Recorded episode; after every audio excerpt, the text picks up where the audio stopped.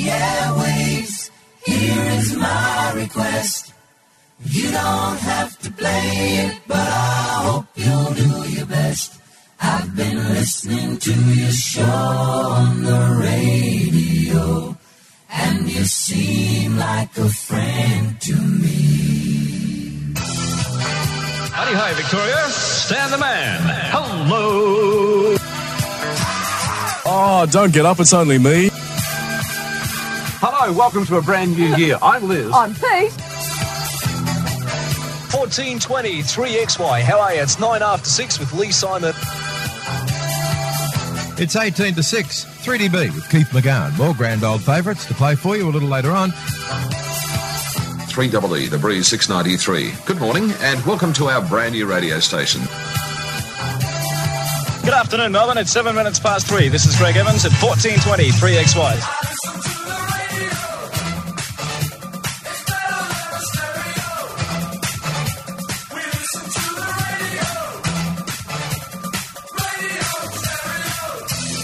Well, hi, and welcome once again to Pilots of the Airwaves. It is our 40 minutes or so where we get to talk to the people behind the voices who were friends to a whole generation. Now, in the Longman's Dictionary of Contemporary English, a person is described as an institution if they've been an important part of a place for a very long time.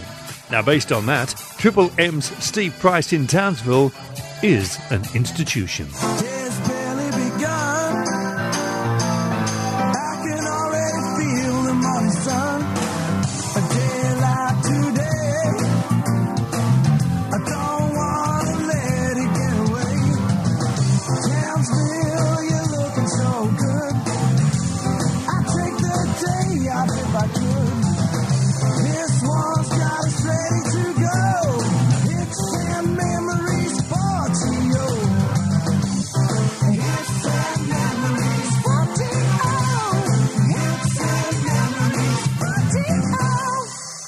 Hey, Steve Price, welcome to Pilots and thanks for joining us. with great pleasure, great pleasure and giggles.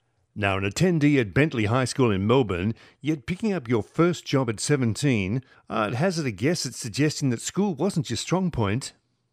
How can you say that? How could you ever say that? Uh, but you're right.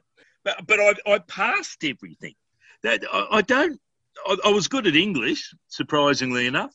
Um, but uh, I passed everything because my dreams were elsewhere. Uh, and I suppose, like every young person, you know, you follow your dreams, but uh, I just didn't expect them to come in the form of radio. I loved radio from the age of five. I just didn't expect it to to happen. And and yeah, I, I love school, but left early because I left early to get a job, and then uh, then uh, the blessing happened that I got a job in radio, uh, quite by accident. Now, to be seeking a job in radio, you must have had a keen ear on the transistor during your teenage years. Where was your dial set and who were you listening to? Oh goodness me, Alan Aiken, um, and the Good Guys, um, uh, Lionel Yorkie, Yorkie, because he used to do that great song at the start of his show. Think it was Yorkie. Scooby Doo, Scooby Doo, Scooby Dooby Dooby Wee Doo Ba. He was just terrific. It was you see those Brecky shows and the night shows? They were exactly that. They were shows. They were they were the people. They were the, the, the intrinsic magic of radio, live happening. I used to look at this little wire and I could never work out how this man could be talking to me. And little, let alone the transistor radio, um, was, was just magic to me. And the, and of course the crystal set. That's how it all began for me, like it did for pretty well everyone of of my generation, joining the joining the wire to the spouting and listening at night. And I just, I just loved it. But I, it, it was just magic knowing that this bloke was in this room, but he was talking, he was talking to me. How bloody wonderful! I, I, I, it was the most magical thing. And you know, you know, it still is. I sit in my little studio, look up at Mount Stuart, and there's this stick hanging out there. And I know instantly my heart and soul is going to thousands of people. It's bloody amazing. Marconi, genius. So, how did the panel operator job at 3DB come about? I was in, I was at Phillip Island. Um, I'd left a job. I was no good. I was hopeless. Uh, Dad wanted me to go to uni, well, that wasn't going to happen. Um, I ended up, uh, he got me a job panel beating, failed dismally. I went selling furniture for Patterson's, got the sack, and well deserved. Um, I, I was just a bit of a lost soul. And then at 17, 17, I was at Phillip Island and I heard on the radio, in fact, I've got the actual radio just behind me, that I heard my job advertised on John Eden. We used to listen to John Eden on the Brecky show on, on 3DB.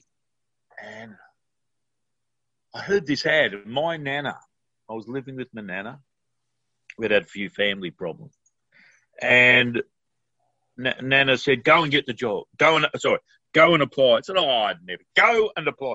So I did, and I ninety people. I got uh, um, an invite to go in to the immediate basement at the Herald and Weekly Times. I went in, ninety kids going for this job. I thought, I'm buggered. They had papers and qualifications. I had nothing. So finally, I went in there and met the late Don Kinsey. I met Curtis Crawford, the late manager, and John Eden, of course. And anyway, we went around, went around, waited. All these other guys, I don't know how they went. There was five left. Then there was four. We were congratulating each other. Then there was one. And I'm thinking, what the bloody hell am I doing here? Kinsey took me around to Curtis Crawford's office. All these blokes in suits, because Herald Weekly Times, were sitting there. John Eden was standing back. And Don Kinsey said, Well, you're it. Well, it was it was the greatest time in, in my life there for a 17 year old boy to be given a job he never dreamt of. Um, let alone being live on air with John Eden. And of course, I probably stuffed it up because I wasn't taught properly. And that only because, you know, the bloke before me was leaving. I'd never been in radio. The panel frightened me. I used to study and study. I used to work 14 hours a day. I did. I loved it to get to know it. After a year or so, they moved me off. It put Lee Simon in after me, actually moved me into production. John Eden said, You're not sacking him. You never gave him a chance. So John Eden put his job on the line for me. You're not sacking him. Um, keep him. Don Kinsey said, uh, We'll give you a chance at production, but I don't know how you'll go. And I said, I'm going to be the best. So I got became production manager at 19 years old or whatever it was. Worked my ass off. Oh, I'd be working days and days. And then they changed to DB Music. They took John Eden off the air. They sacked everyone, everyone but me and Dennis Scanlon. They became DB Music with Brendan Sheedy. Rick Melbourne came to do Brecky. And of course, I was a long haired lout. They loved me because it came rock and roll. And of course, I just loved my work. Paul Thompson became program director. Paul Thompson, one of the greatest radio men in the world ever who started Austereo, as you know, and I had the blessing of working with Paul.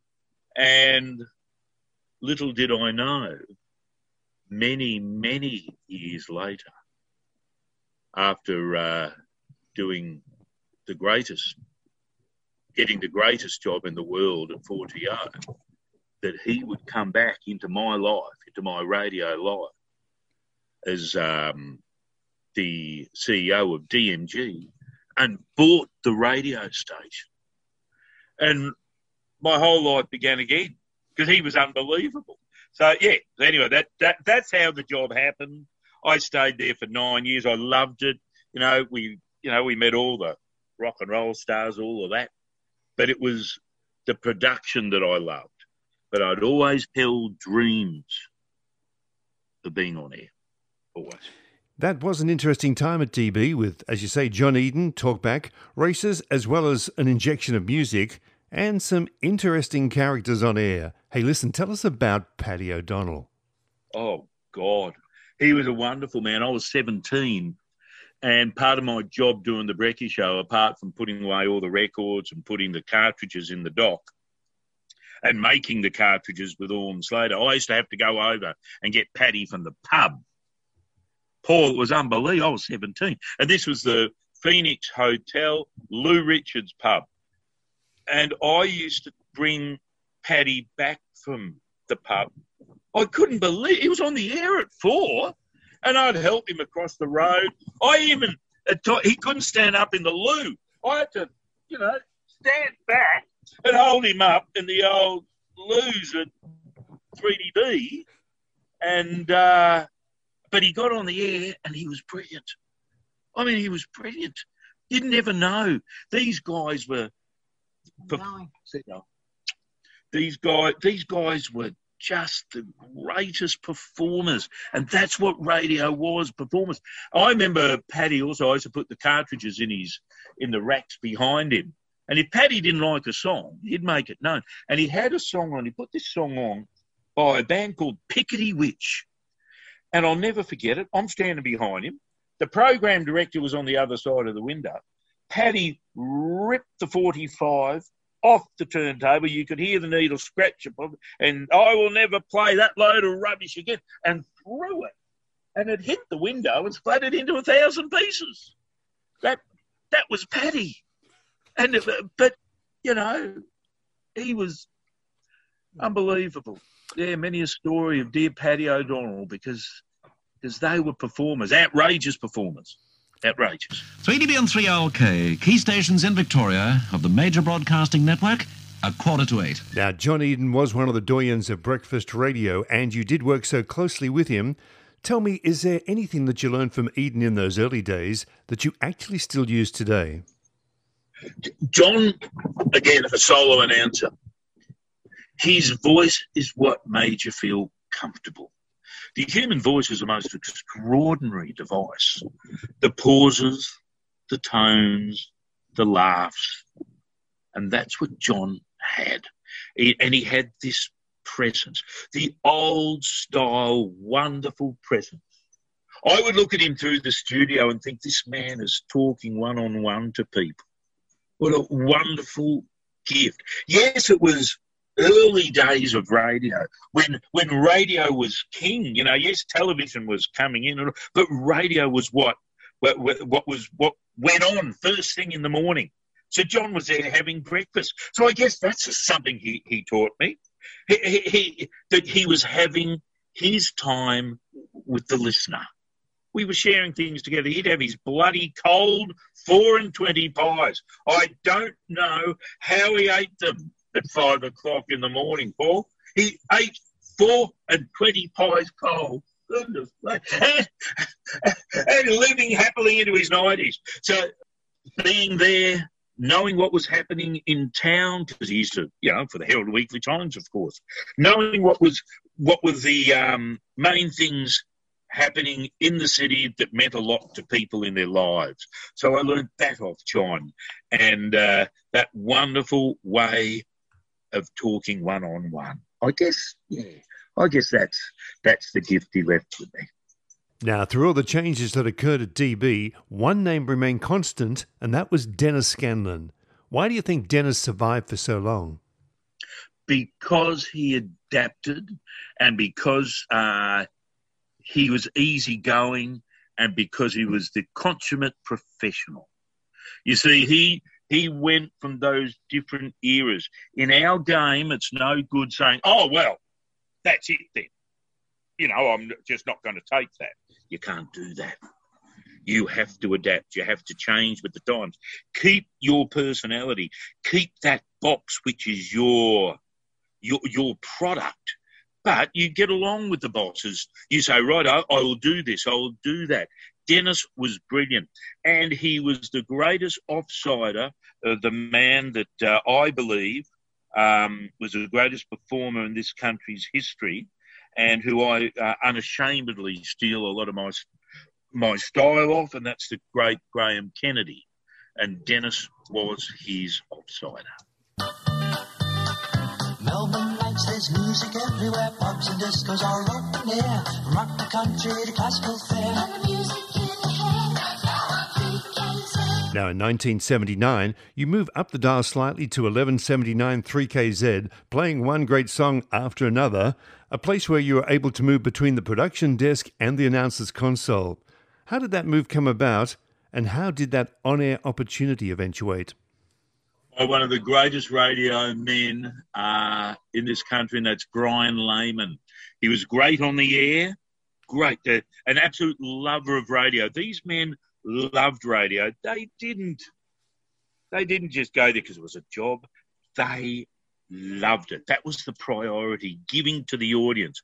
Brian moved. Brian was at, 3, at 3DB, the DB Music too, um, and he knew I did discos. He knew I loved production and and he gave me an opportunity to come along in, in production and to go on the radio to do mid dawns.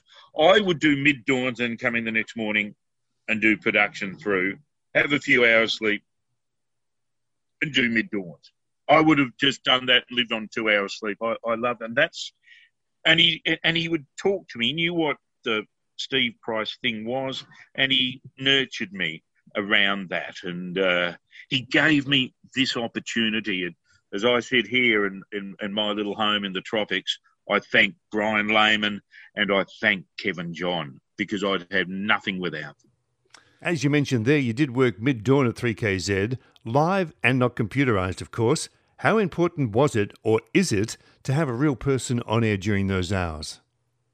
Uh, uh, unbelievably um, important. Like it's important now. It's what radio is. Radio is live. I learned that you could touch the audience. People would ring and make comment, have a laugh with you. As long as you talked about their city and you were a part of their life, you lived their life, and you you gave them respect, and you you you were their mate. You never talked down to them. You talked with them. Um, they've given you the greatest honour in the world, of the most valuable thing they own, and that is their time. They're giving you their time, and you're a part of their life. How bloody wonderful. Midnight to Dawn in Melbourne was huge.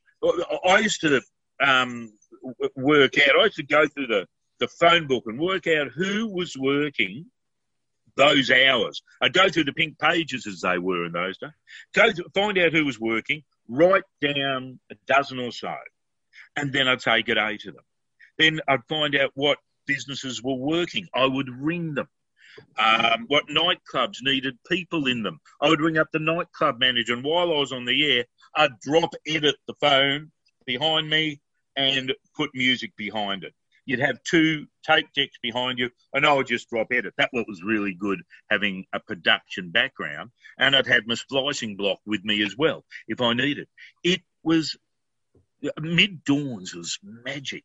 In fact, you had more opportunity to play up, to be quite honest. Okay, some of the people you worked with. Tell us about Peter O'Callaghan. That man, I loved him to bits. He, he again, another absolute radio lover. He gave his heart and soul on the air. He would do anything. He would work over and over again what happened? Yeah, yeah, day after day. If they said, "Can you work tomorrow?" Yep, he'd do it. Um, he'd do two shifts a day. He'd do he'd do anything. He loved his music. He loved his interviews. He loved his audience, and he loved the people he worked with.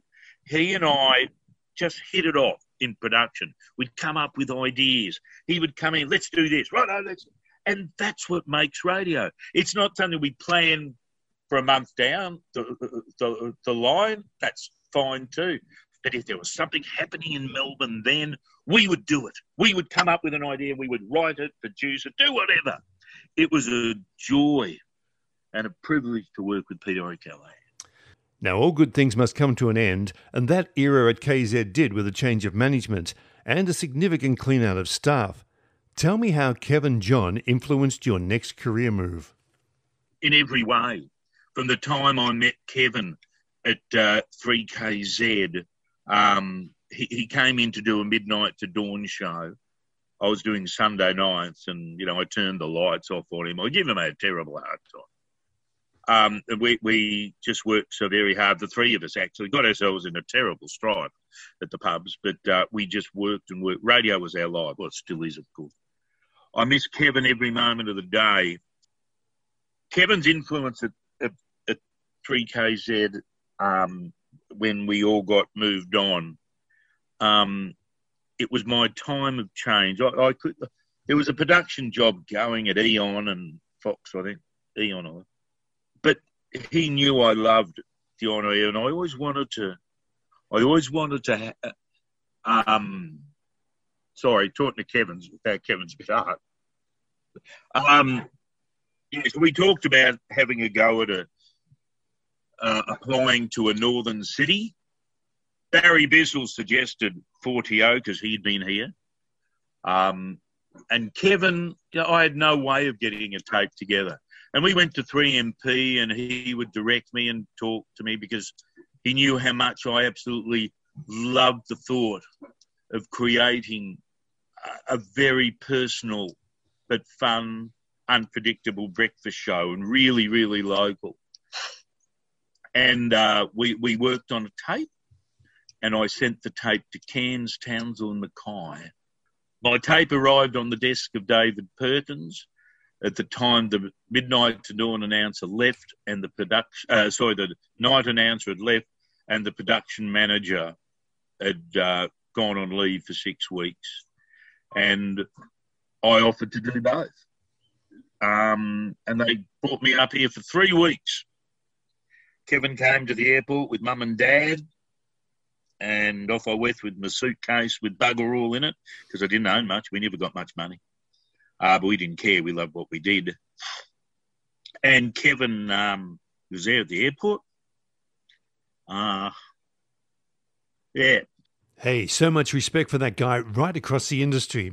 Bit of a change of pace, so it's uh, now 4TO in Townsville. Tell us about your very first day in Townsville and that very first shift. Oh, it was horrific. They, I arrived at 11 o'clock. No one was there to pick me up. Uh, it was as hot as buggery, a January Saturday morning, a very hot day in, in, in January. Got to the airport, there was no one there, only in the bar downstairs. It was unbelievable. The place was packed full of people drinking on a Sunday. And uh, they finally picked me up, and as typical up here, they took me straight to the pub, and I didn't drink beer, and they proceeded to get me rollicking drunk for the next six hours. I thought I'd died and gone to heaven. Uh, all these fun people. You see, didn't see Kevin and I, Peter O'Callaghan and Brian Lehman were mates, but you see, everyone else sort of kept to themselves. You know what I mean? Whereas up here, everyone was his team, this family. Um, and so anyway, they took me off to the pub, put me to bed, and in the lift, the program director said, "Listen, I think you should go on air at midnight." I said, "I'm pissed." He said, "No, no, no, you'll be right, mate." I had no idea about the. Oh, well, I knew a bit about the city. I had no idea about cyclone. We were in cyclone season. The weather, just reading the weather, went for eight minutes. I'd never done that. In Melbourne, it's uh, you know, fine mild, bit of sun, some rain, top of 20. Not up here. It went for eight or nine minutes. Townsville City, Herbert and Lower Burdekin, uh, Central Coast Burdekin and Isaacs, North Coast Tablelands and the Peninsula, and then the coastal forecast, Cardwell through to Bowen. And that's before you did a cyclone warning and cyclone watch. So, and strong wind warning. So it was huge. And that was my first shift. I'd love a copy of it because it would have been probably the worst radio ever. But I loved it. My second day, I rang my mum and said, I'm not coming home, even though I was only employed for three weeks. Now, can you tell us about that air check that you sent up to Dave Perkins at 4TO to secure that job? Oh, yeah, it was still me, but we edited it up. Bloody oath. You know, I wanted a job. So Kevin and I cut it up we redid a few bits and pieces. Still got me the job. So I had to prove myself then. And uh, again, the love of radio shone through, Paul. And uh, I, again, I worked up here, and you got no money. We were getting hundred bucks a week. You know, it was, you know, you couldn't live. But you see, when four radio announcers are living in the same house, and you know you you did all right, and everyone. You see, up here, I learnt, Paul, that up here, radio is in, in its truest essence. They're learning it in the big city now.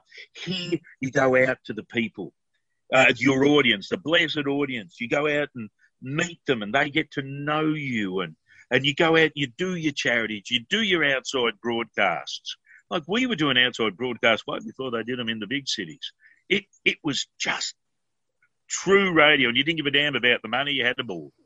Now, what was it that you had to do as a man from the South to win over a local audience in Townsville? Be honest. Be honest. Um, and, and, that's that. That's what it was. All, all, the frailties and machinations of being human, making blues. That's what you. That's what you did. But I did because in Melbourne I couldn't find anything about Townsville. I spent three weeks in the library. Every after every day I would go and spend a few hours in the library, learn about the city because this city is so different to Melbourne. Like you would just wouldn't believe. I point out there, and that's the Great Barrier Reef. Just just out there. There's history. There's 90 wrecks in the bay that I'm looking at. 90 wrecks from planes and boats, uh, as in warplanes. The history up here is amazing. We're about to go into the cane season, the, the sugar crush, the mines, the army. We're, we're the biggest army barracks in Australia. If there's deployments, it comes from Townsville. You know, you get to know the people. You get a charity. I did all charities. Every fete, I had my hand up. Oh, gee whiz, it wasn't hard. Well, yeah, it was hard work. You do six hours, but the thing is, you got to meet people. You had fun, and you got stuff for the next week's shows. It was. They wanted you out. Not in the bigger cities. In Melbourne, in those days, you never went out. Whereas here, it was, can you come and do this fete? I did an outside broadcast in Ingham on Saturday for the um, Part Fest, and there was people around everywhere this coming Saturday, I'm doing the Australian Hand Cutting Championships, cane knife championships. I'm doing. It's fantastic. You would never do that in Melbourne. So you learn about cane, you learn all the things that make a city, and you know it's not that hard. It's going to be your home, and you you become a part of the city.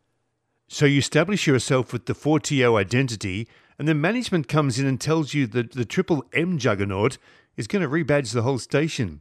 How'd you feel about that? Dreadful. I, I didn't agree with it at all. You know, you buy a station for what you don't buy a station then change it. You know, we were number one by a long way. So I disagree. I remember talking to Guy Dobson and I gave him a whole list of reasons why you couldn't do that. Because it's exactly what radio is. Radio is tied to the city. TO is the first two letters of the town's name. People have grown up with this station. So it was a travesty at that time to change it. Then I'll, I'll be honest, you know, and uh, uh, all the bosses knew I was against the change. And then one day they took me to dinner, and they and I said, I know why you've taken me to dinner. Two of the big bosses, and all I said to them first, I said, "Is this a boardroom decision?" And they said, "Yes." I said, "Right." I will support it. And they and one of the blokes said, uh, "Well, you'll agree." And I said, "No, no, no. I don't agree. I think making a wrong decision, but I will do everything in my power to make it work." The board have decided. I love this station. I wanted to retire at at 4TO You know, so I basically had. I was the last person on the air. The greatest, what I believe, the greatest regional radio station ever, ever. Now, it moved into Triple M. I did the crossover. I know they were listening around the country thinking that I was. In fact, one of the bosses even warned me the day before not to say anything. I said, You've got me on the air tomorrow morning. I'm a professional radio man. I love what this station is. You've changed the name, okay. So I, I wrote a whole thing the night before. And simply, Paul, all I basically said to the audience, to the, our people, our, uh, people who, who, who love this radio station, said, look, it's like an old Queenslander. We're giving it a new paint job. and we're putting a new sign on the door. That's all. That's all. It's still got the balcony. It's still got the hills hoist. It's still got the mango tree. It's still Queensland. It's still North Queensland. And in the middle of that old Queenslander, there's a little room. And that little room is 4TO and it'll always be there with all the souls that made this radio station great. Made it so great that Triple M bought it. It's got all the pictures and all the so it's always there. We've just got a new sign on the front door. So our heart and soul for this city is still there. That's basically what I said. Now, you mentioned how special outside broadcasts are and the fetes and the fairs, etc. But tell me about reporting from Afghanistan and the Western Front. Well, I mentioned to you that you get to learn the city. Well, I did a thing called a day in the uh, a day in the life of a digger uh, early, 37 years ago, and I would talk about the army. I got to know the army, and and and you know there was a little bit of you know problems between the young diggers and us in the early days. But then we became a family. And I would, in fact, um, after the Black Hawk tragedy, that was what brought this city together, really. I would talk about it every morning in the Brecky show, um, uh, as in the army. And when the first deployments came, when the first deployment, a terrible deployment to Somalia and Rwanda, uh, it came from here. I knew the diggers going. I knew the uh, brigadier you know, I'd go and do interviews with them all the time. So when we went to uh, East Timor, I did my show with Cosgrove in East Timor. I did the Solomons twice because what we could do is bring the lives of the diggers who were from Townsville here. When when they had the um, uh, deployment to Rwanda, I did Radio Rwanda. I did the Brecky show at five o'clock in the morning. I would come in at midnight, and the guys would line up because in those days there wasn't any internet. The guys would line up outside the CEO's office, and I would talk to them, record the phone call, and play it on the air in the Brecky show, little bits, and they'd be saying hello to their wives. Their babies would be born while they're away. Well, you know, these guys are risking their lives. So they would come in and go on the air, and finally, we as a city knew what a digger did. So when other deployments happened, the general or the brigadiers who were here became the generals in Canberra, and they would say, "We want Pricey to go over." So I got a phone call from Canberra saying, "Would you like to do your show in Tarin Well, I couldn't believe it. So I spent a week in Kuwait, a few days in Kabul, and a week and a bit um, doing the show from Tarin in right in the heart of Oruzgan, uh, do, uh, doing do, doing um, interviews with the diggers. I'd sit at night, Paul, um, with my little computer, put in the chip that I recorded on the little Zoom digit uh, recorder that I carry everywhere with me, and then the show would go on. Unbelievable, you know, at an orange sunset in in in Tarin Kowt with the the Badlands just there, and and my I'd put my show through the computer. It was amazing. Met the most amazing people. Um, went out over the wire on numerous occasions. Saw the great work the Australians did there, and through the magic of radio, because the human voice, the the feelings, the emotions would come over from these diggers you know, you talk to the mechanics. You didn't just talk to the generals and all that, uh, the CEOs, although you talk to them too. But you talk to the diggers, the blokes getting the mail, the guys doing the washing, the cooks. Everyone has a story. And to have that on a radio station in a garrison city was unbelievable. So, Steve, how do you feel when you hear about regional stations being networked to within an inch of their lives, even in breakfast? I think it breaks my heart. You know, I can see, I can see reasons because of this day and age, but in my mind, radio is coming alive again.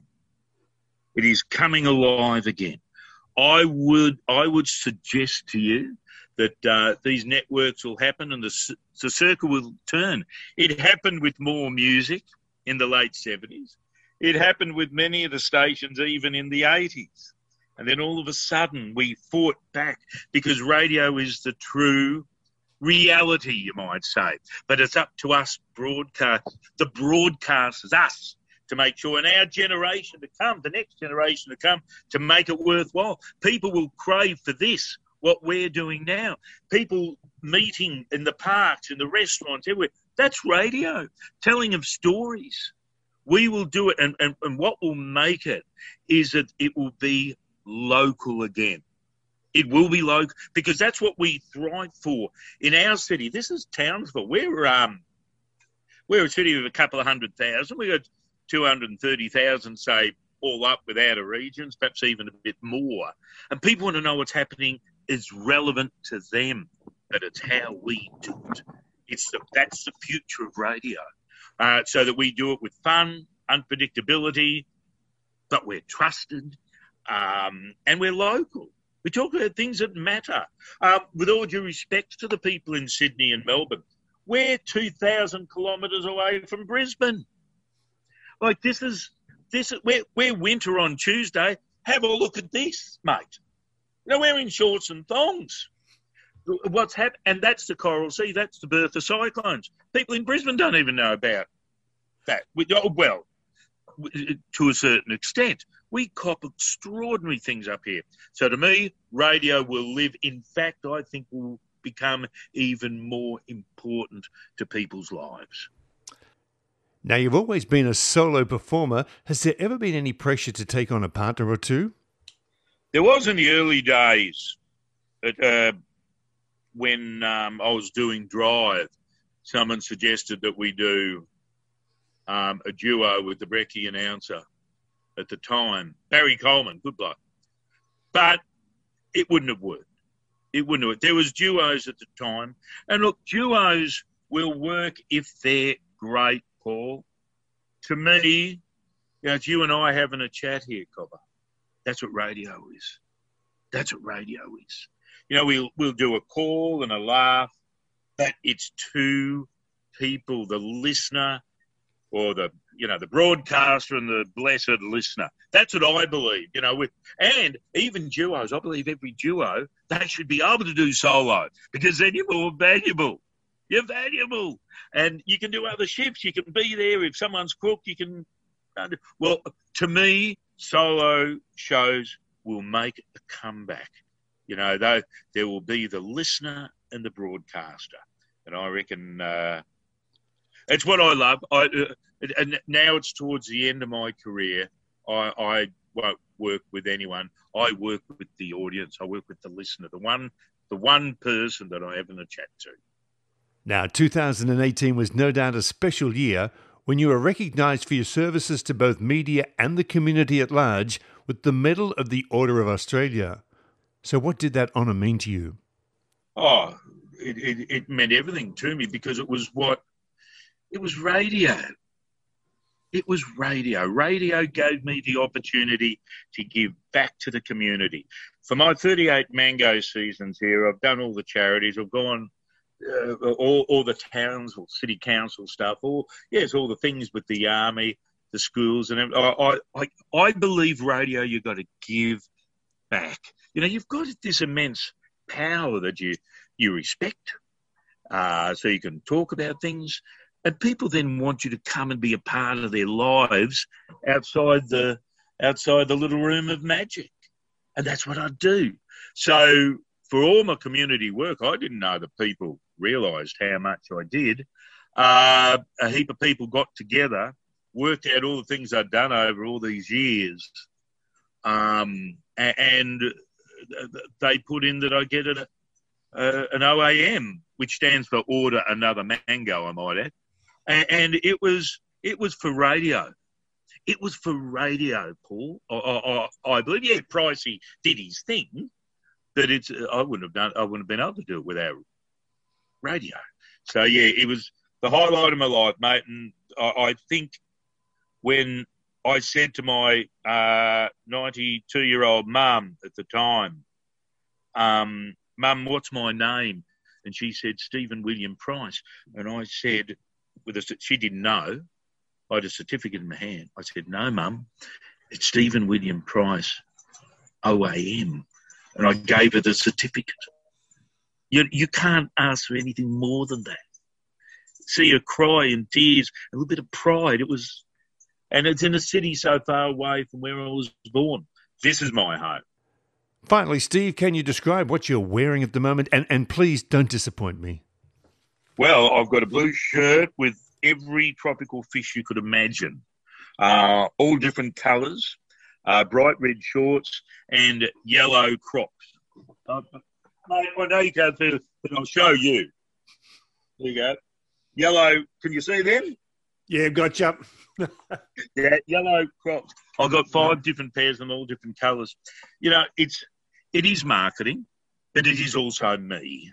It is me. This is the tropics, the sun shining. Uh, people live a different lifestyle here. Um, yes, we've got a few bumps in our city at the moment, like everyone has, but people live here for lifestyle. Tropical islands. I, I dived the Great Reef for 15 years. I wouldn't have thought of ever diving under the water in Melbourne. Did here. Great opportunities. So I live a tropical life. Um, and at 3.30 when I get dressed, Paul, it's really good. I I, I have a hell of a lot of different colour shorts. One of the colours is going to match. So I just grab them. Paradise,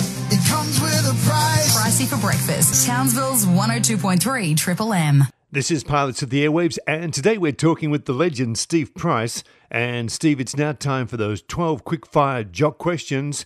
Starting off with, of course, where were you when you heard that John Lennon had died?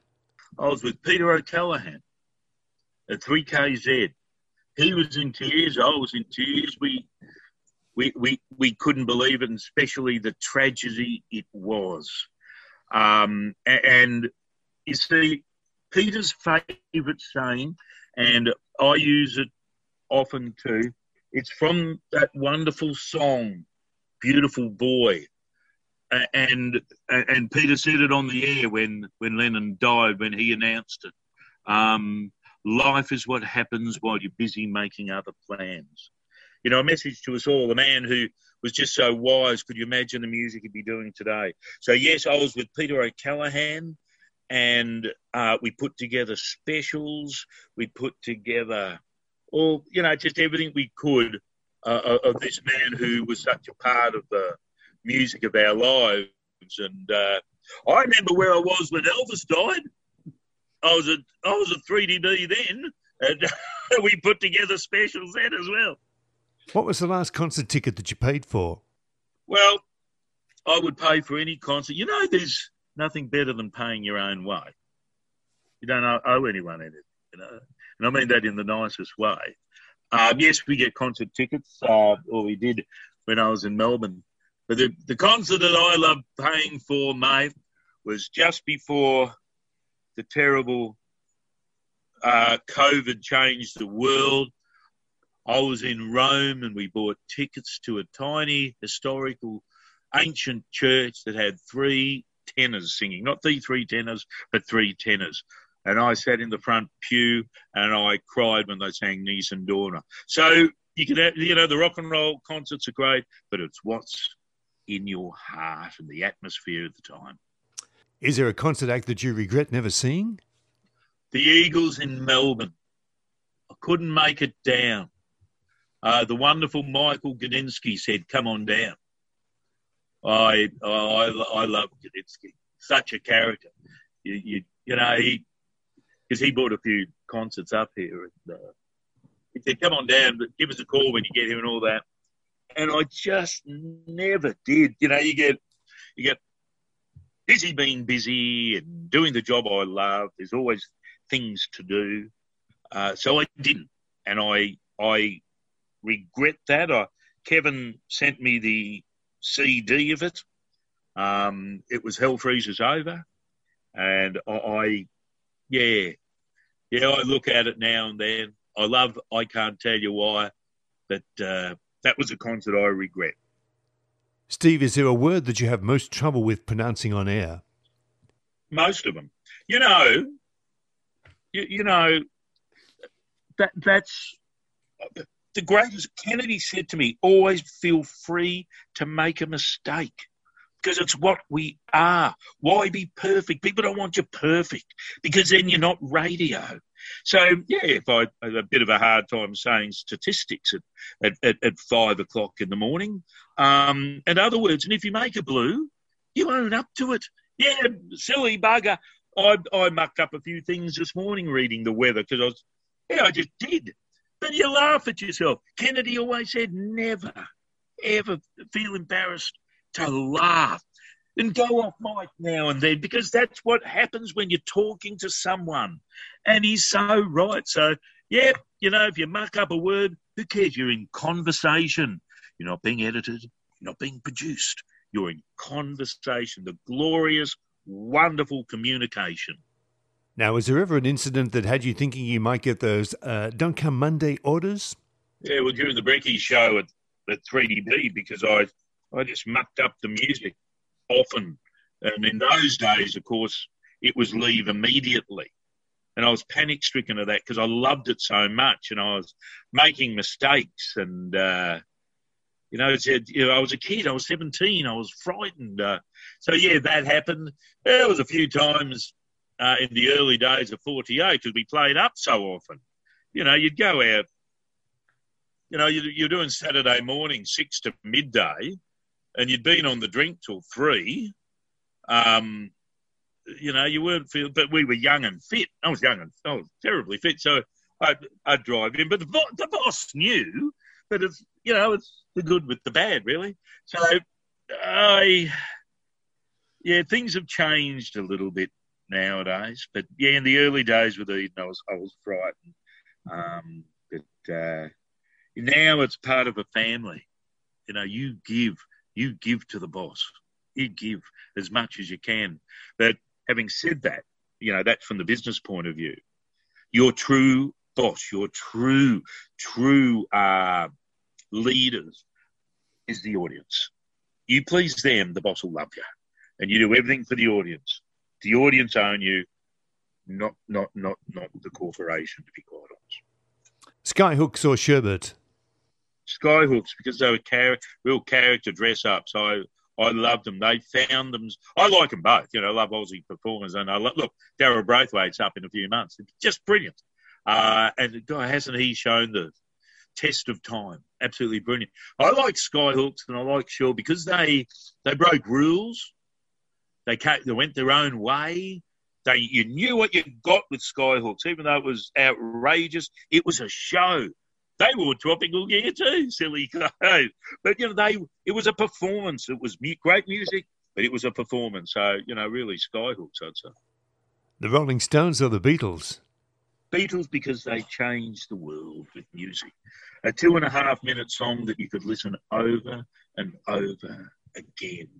And there was just so many of them. you can listen to an album and you, you know, you listen to albums, you say, okay, there's two songs on the album not with the Beatles. You loved them all. B sides, they were the only group I reckon that had two A sides on every single they brought out. Um, I could play the Beatles now from the 60s and it's 2021. In fact, we do. I played Come Together on Saturday. And it was as if it was a brand new song. You know, like how wonderful is that? that so I guess the Beatles because they're eternal and I love the Stones too. Um, every broadcaster does, but uh, you ask which, so I'd say the Beatles. The most treasured piece of memorabilia from your early radio days. My my most important piece of memorabilia is the radio that they gave the announcement that John Eden, John Eden needed someone to wake Melbourne up of a morning. And I have that radio sitting here uh, an old white AWA Mickey. The valves are still in it and it works. Um, that is the most important thing in my life because I, I, I, was blessed to find this job. Steve, what was the biggest news story that broke while you were on air? Probably the Falklands War. Um, uh, I was at uh, 3KZ. That happened doing midnight to dawn. But you know, yes, and that that was huge. But when you're sitting in a studio in a northern city, knowing that two streets away, people were flooded in two meters of water, lives were being changed, power was gone, people were losing their homes. You're on the air announcing evacuations. You're on the air to say the gates have opened. And what that means here is the gates of the dam, in other words, meters and meters of water are coming down the heart of the city to change people's lives, could take people's lives. I was on the air. I couldn't get out of my studio. My bed was there. I told the boss, I am not moving. He said uh, farewell to me in the afternoon because he wouldn't have been able to get home and I was the only one in the station. That, to me, is the most important news story or uh, life changing event is when you're a part of people's lives because all they had, Paul, was the radio. Many people, they had the radio.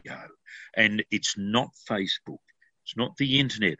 Great things they are, of course, in their own way. But when someone's there going through it with you, they're telling you the things you need to know. Because I had a direct line through to the mayor and uh, emergency services management. When you're there with them in their rooms, there is nothing like it. Nothing like it. That's what radio is.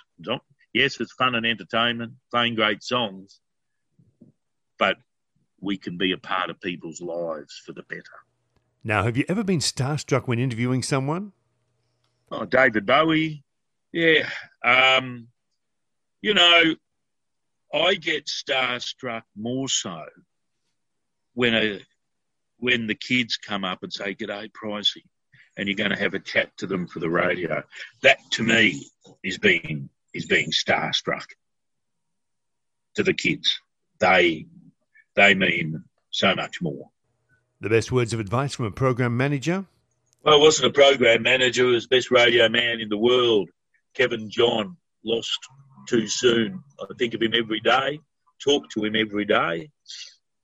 Um, and he he was the first to have to have said this to me, um, and certainly with the breakfast show.